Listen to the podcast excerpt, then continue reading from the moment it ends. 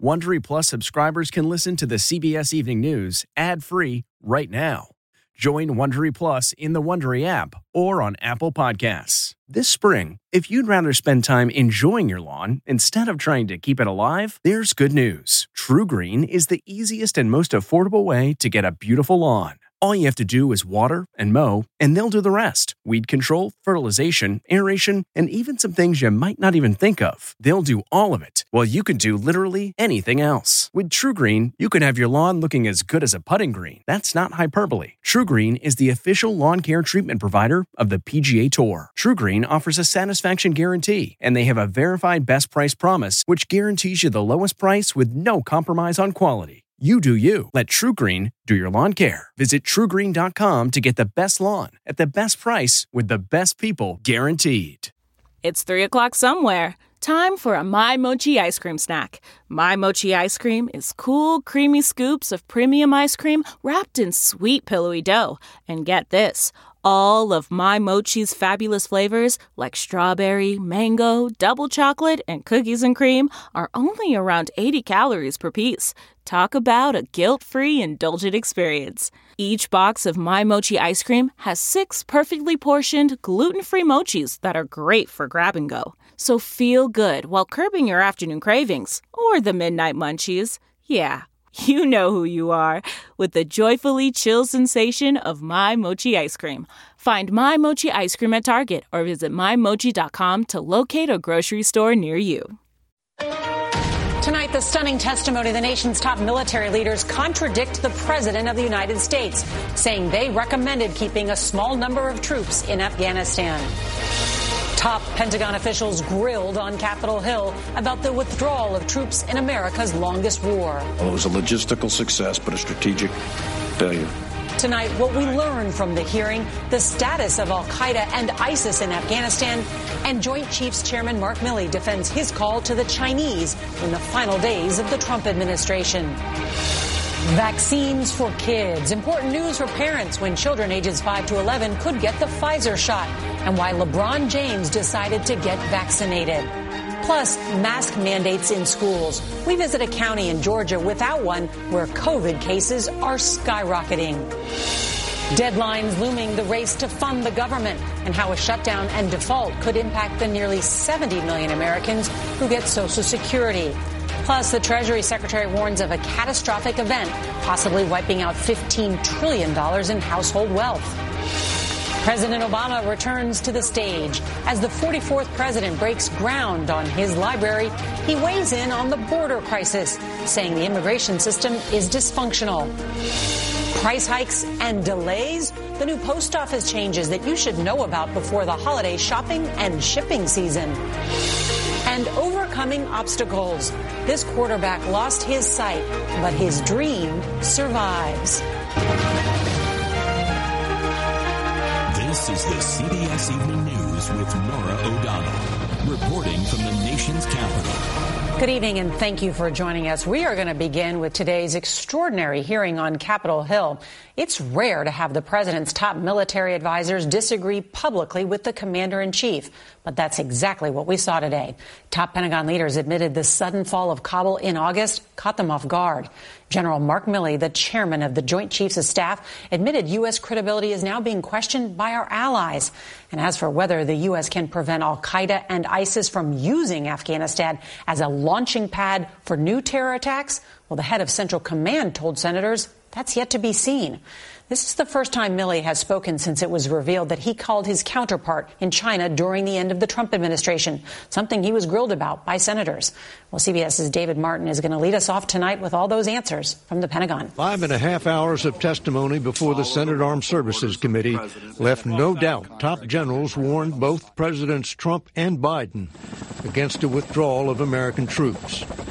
General Frank McKenzie is the overall commander for Afghanistan. I recommended that we maintain 2,500 troops in Afghanistan. But when asked last month whether his military advisors recommended keeping 2,500 troops there, President Biden said this. No, no one said that to me that I can recall. General Milley, that was a false statement by the President of the United States, was it not? I'm not going to categorize a statement of a President of the United States. General Milley, I can only conclude that your advice about staying in Afghanistan was rejected. Why haven't you resigned? It would be an incredible act of political defiance for a commissioned officer to just resign because my advice is not taken. This country doesn't want generals figuring out what orders we are going to accept and do or not. But books about the final days of the Trump administration portray Milley as doing just that, working behind his commander in chief's back because he feared Trump might provoke an international crisis. You're quoted in the Woodward book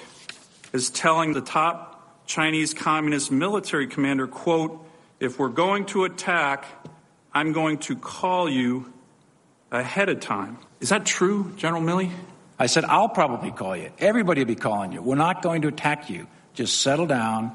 It's not going to happen. Milley insisted he was not working in secret. Other officials were on the calls with the Chinese, and still others knew about them. I personally informed both Secretary of State Pompeo and White House Chief of Staff Meadows about the call, among other topics. Milley was also portrayed as agreeing with House Speaker Nancy Pelosi that Trump was, quote, crazy. When asked about that, Milley ducked the question, saying, I am not qualified to determine the mental health of the President of the United States. Norah? David Martin with all those fascinating details from the Pentagon. Thank you, David. Well, tonight, a new poll finds that more than half of parents with kids under 12 say they'd get their young children vaccinated against COVID if the shots were available. And we learned today that shots for kids 5 to 11 years old could be just a month or so away. Here's CBS's Errol Barnett. Important news tonight for parents. Pfizer announcing it submitted data to the FDA proving its vaccine is safe and effective in children aged 5 to 11. The company says it will make a formal request within weeks to begin administering doses. If the FDA approves, kids could get the vaccine by late October or November. Meanwhile, in the nation's largest school district, a federal judge says New York City can mandate all school employees be vaccinated or lose their job. The deadline is 5 p.m. Friday. What do you say to teachers who will not get vaccinated? We're here to protect your rights, but at the same time, we follow the law. Michael Mulgrew heads the union representing nearly 200,000 current and former New York City teachers and staff. It's the only way we can go back to doing what we wanted to do, which is to teach children who aren't full of fear and anxiety. How many teachers drop out remains to be seen, but there are signs a similar mandate among hospital employees worked. Just a week before the deadline to get at least one dose or face termination, there were reportedly still more than 8,000 New York City hospital workers unvaccinated.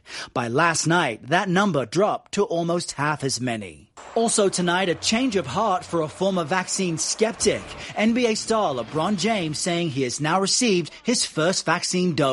After doing my research and things of that nature, I felt like it was best suited for not only me, but for my family and for my friends. Also, a new nationwide study shows a surge in vaccine acceptance among racial and ethnic groups that lagged behind. Back in May, a far higher percentage of white Americans were vaccinated with at least one dose when compared to black or Hispanic Americans. But now not only has the gap narrowed considerably, but Hispanics have the highest vaccination rate. There were many reasons for this gap, including barriers to vaccine access, and some still had concerns, and those concerns were often rooted in misinformation. Now, look, there remains some resistance among some New York teachers when it comes to vaccines, but at least 90% of them have been fully inoculated. Also, new tonight, United Airlines releasing an update on its vaccine mandate. 99% of staff chose to comply, minus those with religious or medical exemptions. That final 1%, almost 600 people, Norah, will be subject to dismissal. Wow, those mandates working. All right, Errol Barnett, thank you. Well, tonight, 800,000 federal workers and more than a million contractors are waiting to see if they'll be furloughed if Congress can't reach a deal to fund the government past Thursday night. And CBS's Nikole Killion reports an even bigger fiasco could be just weeks away. Tonight, a warning to Congress that the U.S. could default on its bills for the first time in history if lawmakers don't act.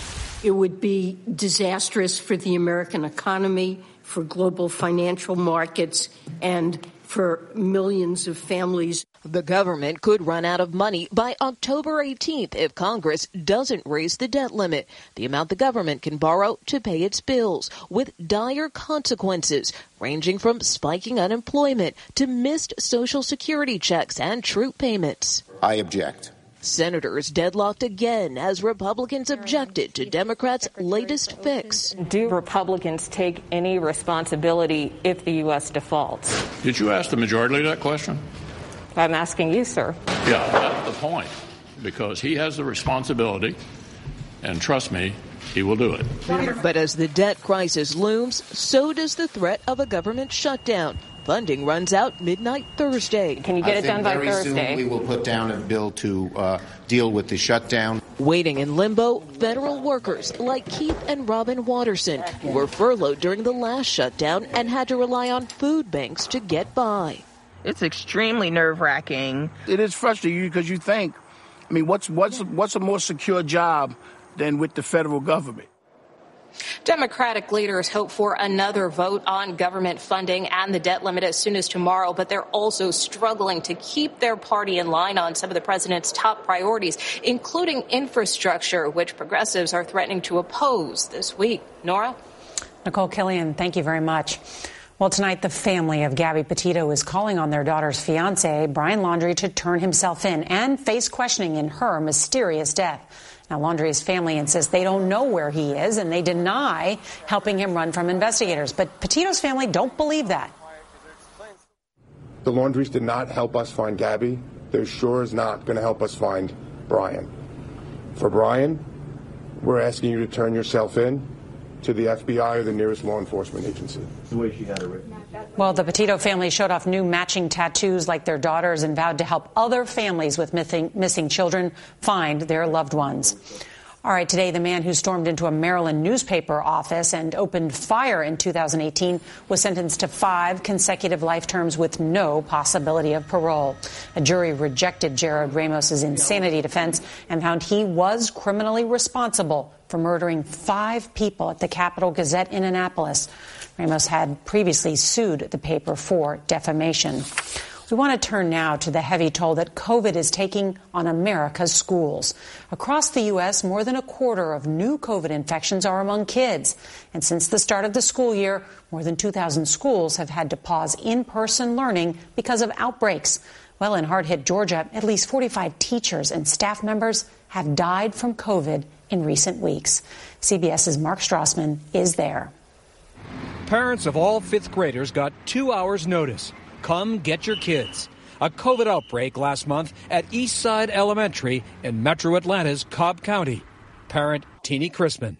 What we're trying to prevent here is within school transmission, and that's what failed this year. Since school began, COVID has exploded week by week in Cobb County schools, from hundreds of infected students and staff to nearly 5,000.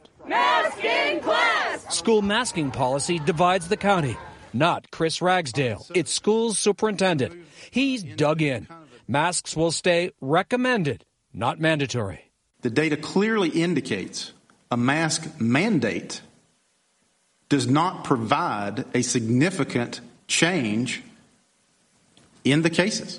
A CDC study published last week showed that schools without mask mandates are three and a half times more likely to have outbreaks. My worst fear did become reality. Bye, guys. Teeny Crispin's two sons go to Eastside Elementary. Three weeks after its major outbreak, it was a third grader who showed symptoms, and then both of them tested positive in the same, you know, on the same day. Then she tested positive. Many teachers and staff also worry, especially with nearly all Georgia students learning in person this year. Cobb is a situation where we have a school board and a superintendent who are listening to those people who want what is not in line with the science. And in your view, irresponsible? Unfathomable. Unfathomable? Yes. So, statewide, including here in Cobb County, new COVID cases have tracked down in the last couple of weeks, still high, but trending in the right direction. But there's a worsening problem here, Norah, and that is a severe shortage of school bus drivers and substitute teachers. And sometimes the only solution is to put more kids in a class or more kids on a bus. And that, of course, Norah, increases the risk. Mark Strassmann, thank you. Some news tonight about North Korea. They say its latest missile test involved a hypersonic missile. If true, this would mark a major advance for the North. It would also violate UN resolutions. And it comes just a day after the U.S. military said it tested its latest hypersonic missile, which flies five times faster than the speed of sound. All right, tonight we want to take a close look at a disturbing worldwide problem. The UN estimates one in 10 children is performing forced labor. That's about 160 million kids, many working in horrifying conditions. CBS's Debora Patta reports from Ghana in West Africa. The sunset over Lake Volta masks the sinister depths below. Driven by poverty, thousands of children are fishing here. Some work in the family business, but many have been sold into modern day slavery. When Noah's mother died, his father took out a loan to pay for her funeral. $500 in exchange for his eight year old son, 15 years of servitude to repay the debt. It breaks my heart, he told us. I was unable to go to school. He escaped after three years fishing on this lake. Wallace has saved over 150 children like Noah for an international charity. We went along as he did his undercover work. Rickety vessels filled with young boys, trapped like the fish they catch, forced to dive deep to free entangled nets. All in plain sight, except when this boat spotted us, it sped away. That's a child dropped off and making a run for it. How bad are the conditions for the children? It is a very bad condition for them. How deep an adult can go, that's not the deepness a child can go. So when it comes to that, the child can lose his life. Over several days, we didn't meet a single law enforcement official, but we did meet a trafficker turned informant. How much did you pay for a child? That's about $80. Over 25 years, he bought thousands of children. What's the worst thing you ever did as a slave owner? Forcing a kid who doesn't know how to swim to dive, he told us. They can go down and never come up again. So many children have died in these murky waters. If you could say anything to the man who took you, what would it be? God punish him, he replies. A cry for justice that has gone unanswered for the children on Lake Volta. Debora Patta, CBS News, Ghana. This podcast is supported by FedEx. FedEx offers fast delivery, more visibility, simple returns, and weekend home delivery to 98% of the U.S. population on Saturday and 50% on Sunday. With FedEx, you get picture proof of delivery, ensuring you always know where your package is. Returns are simple with packageless and paperless returns. Plus, FedEx Ground is also faster to more locations than UPS Ground. See the FedEx service guide for delivery information. So, what are you waiting for? See what FedEx can do for your business. Absolutely, positively FedEx. In a new interview tonight, the most decorated gymnast in history, Simone Biles, says she should have quit long before the Tokyo Olympics. Biles tells New York Magazine that she buckled under stress at the Summer Games, including the unresolved trauma of having been sexually abused by disgraced Team USA doctor Larry Nassar. But she said she wasn't going to let him take something she'd worked for since she was six years old. All right, today in Chicago, former President Barack Obama and wife Michelle grabbed shovels to help break ground for his presidential library. The 44th president also spoke in an interview about the immigration crisis, saying that Americans want to help others, but the idea that we can just have open borders is unsustainable. He said it's time Congress got serious about dealing with the immigration problem. All right, beginning this Friday, the post office is raising prices and slowing down some deliveries. About 30% of first class mail and packages could take up to five days to arrive instead of two or three days. And starting Sunday through Christmas, postage rates are going up by 25 cents to $5 per package. The changes are, are being made to cut the service's massive debt. Debt looks like I'm delivering my packages in person. It sure looked like a teenager would never get to realize his dream of playing football. But he saw things a different way. Here's CBS's Carter Evans. 15 year old starting quarterback Jason Bracey has a clear vision of what it takes to win on the field, even though he'll never see it with his own eyes. Can you see anyone on the field at all? No. He developed retinal cancer as a toddler, and by the time he turned seven, his sight was gone. Bracey liked other sports, but he really wanted to play football. His parents' response? No way. How is this going to be possible for him to get out there and play? Eventually, Bracey became his own agent. Once he got his own phone, he figured out how to call the teams around the area and started asking the coaches. Bracey got his chance with the Modesto Raiders. He memorizes every play and where every player is supposed to be. Take a look at this 20 yard pass. 20 yard completion by Jason! How do you know where to throw the ball?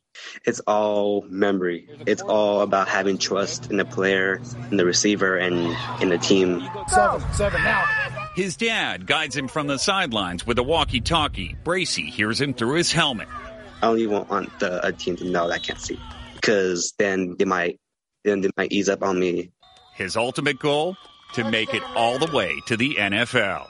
Carter Evans, CBS News, Los Angeles. Tomorrow, as Congress debates the president's domestic agenda, we look at what's at stake with a family that can't afford childcare even with two incomes. And if you can't watch us live, don't forget to set your DVR so that you can watch us later.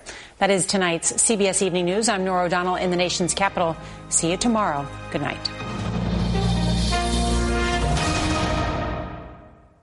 If you like the CBS Evening News, you can listen early and ad-free right now by joining Wondery Plus in the Wondery app or on Apple Podcasts. Prime members can listen ad-free on Amazon Music. Before you go, tell us about yourself by filling out a short survey at wondery.com/survey. Look around. You can find cars like these on AutoTrader.